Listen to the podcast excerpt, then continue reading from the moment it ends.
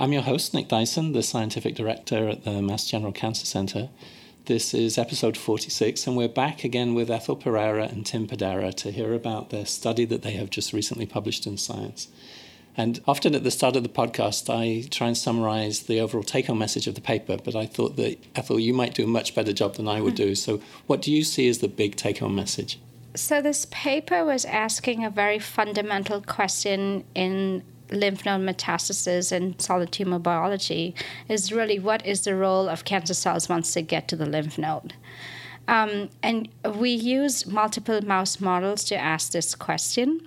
With spontaneous lymphatic metastasis, we show that cancer cells, once they get from the primary tumor to the lymph node, they um, invade blood vessels and they can actually exit the lymph node to see distant uh, metastases.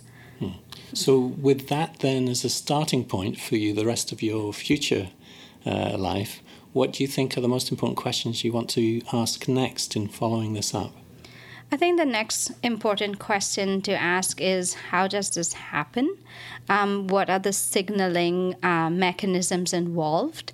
Um, and if we can identify potential mediators that facilitate this process, um, and how can we block it? You know, how can we inhibit cancer cells from moving out of the lymph node to uh, see distant organs? And when you say the process involved, are you thinking here of the attraction to the blood vessels, of the, the pathways that are directing that movement. That's correct. So once cancer cells get into the lymph node through the afferent lymphatic vessels, they start proliferating the subcapsular sinus and start invading down. Our hypothesis is that these cancer cells actually move along conduits, which are structures in the lymph node, and that these can then deliver the cancer cells to blood vessels. So understanding this uh, signaling um, mm-hmm. or the biology behind um, what attracts these cancer cells and the active signaling process, we could block these um, yes. signals. Yes. And do you think of this as a property that circulating tumor cells have when they enter the lymph node, or do you think that this is a communication between the tumor cell and the blood vessel that is evolving as the conversation happens?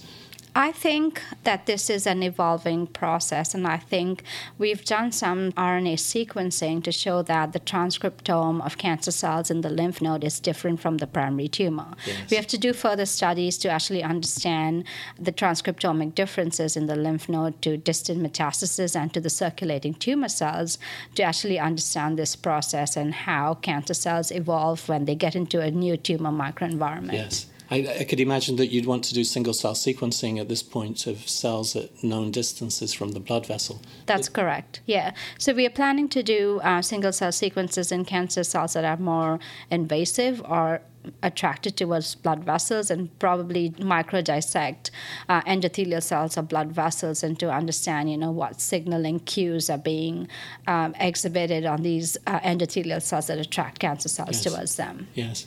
And another question really relates to the complexity of the uh, cell behavior whether all tumor cells are going to um, start the same conversation with the blood vessels or whether they communicate in different ways.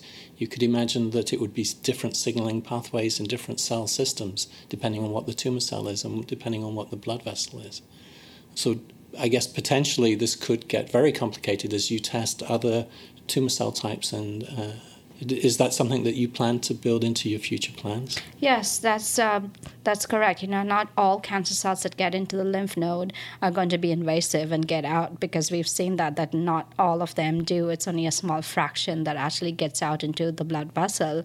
So how do we actually distinguish and differentiate those that are yes. invasive versus non-invasive? I think with the advances in single cell technology and you know our our ability to actually micro dissect cancer cells that are different different locations would yes. give us some clues to understanding this biology. Right. And uh, there's a tendency to think that we, there's a universal anatomy and we all have the same anatomy. But I imagine that different people would have different uh, abilities to respond to these type of signals. So that some people would be very permissive for this communication with the blood vessels and others not so. Absolutely. So if we understand the biology, we could actually uh, verify and confirm this in human patients. And then that would allow us to potentially stratify patients, those who are node positive and have signals that we would think would be important for. Um, facilitating these cancer cells to form distant metastasis, we could then sort of categorize patients based on their molecular gene signatures. Yes, yes. Um, in the paper, you uh, mentioned a little bit about some of the limitations of the Dendra 2 system. Um, would you like to tell us a little bit about that and the other systems that you're thinking of applying to improve on this? Yes. So, although the photoconvertible system that we use in the paper was a very powerful tool to help us answer the question that we were asking, it has some limitations and caveats. So, one of the big uh, limitation was that the photoconversion was a very transient system because once we photoconverted the cancer cells from green to red, it lasted for only about five or six days. Mm-hmm. Um, and once a photoconverted cell starts dividing, it loses its red fluorescence and the daughter cells become green. And so, to overcome this and to do long term tracing or uh, further single cell sequencing in circulating tumor cells or lung lesions that have derived from the lymph node, uh, we need a longer period of time where these photoconverted cells can be more permanent. And so, to do that, I'm actually um, right now uh, engineering cancer cells to express a light inducible Cree photos conversion system, which would be permanent. And so once you convert a cancer cell, its daughter cells would also uh, maintain and retain the photoconverted protein color. Yeah. That, that sounds really important, and that sounds like that would open up so much possibilities for about uh, understanding the long-term metastatic potential of the uh, the bleached cells. That's absolutely correct. Yeah, and so what happens next for you? Uh, you must you've you've been in Tim's lab for quite a long time. What, what are your plans? Yeah, so um, I'm right now uh, applying for positions um, and interviewing to um, actually I want to transition to starting my own lab and being an independent biologist. And so um, I look forward to uh, continuing the work that uh, I have done in this paper and ask um, clinically relevant questions in my own independent lab.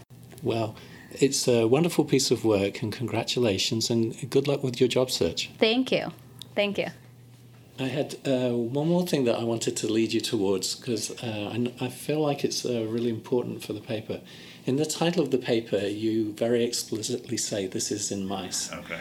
And um, but the reason for doing the experiment at the beginning is because of the relevance to the uh, disease in humans. And so I'm I'm interested in how you feel about extrapolating from these data to patients and what you think would need to be done for you to be more comfortable about making that extrapolation. Yeah, so so at this point, not at all comfortable extrapolating to patients. Yeah. Um, and it, it's it's simply so. Like I said, what I think we've shown is that it is possible that lymph node metastasis can spread further in the body. Now, whether that process happens in humans, we have some data in our paper showing that you can see invasion of lymph node blood vessels in some yeah. human samples. Does that contribute to their ultimate prognosis and outcome? We don't know. Yes. We, there's no, we don't have data to suggest it either way. So I don't want to extrapolate our mouse data to that. I think what our paper is doing is getting people thinking about that problem yes. more specifically and not um, sort of minimizing it or, or, or you know having it not play a, a, role in any sort of clinical decision making. So what we need to do to actually get to that point is really start to understand the sort of underlying fundamental biology mm-hmm. of how these cancer cells are leaving the lymph node, what's driving them to lead, um, which um, again, as sort of alluded to, is it a metabolic drive? Is it just trying to find a blood vessel to get to oxygen? Is it more driven by signals from the immune system? Immune cells traffic to and from lymph nodes. That's what is supposed to happen. And so, is the cancer co opting those signaling mechanisms to arrive at a lymph node and then also then exit the lymph node? Um, if we understand those things, it gives us the ability to potentially intervene mm-hmm. if we you know there might be drugs that are already being developed for some of these processes that we could try um, or also then try and identify similar signaling pathways in patient material that would suggest that this is happening in 0% or Yes. 100% in different type of cancer. And I'm expecting it to be somewhere in between. I think this process is probably happening in patients, but I couldn't tell you which ones Right. um, and or how many. Um, and I think, you know, the reason that we wanted this to be very clear that this is a mouse study, this is just the beginning of really understanding this process. Yes. Yes. To read Ethel and Tim's article at Advances at the Mass General Cancer Centre, go to massgeneral.org slash cancer slash advances.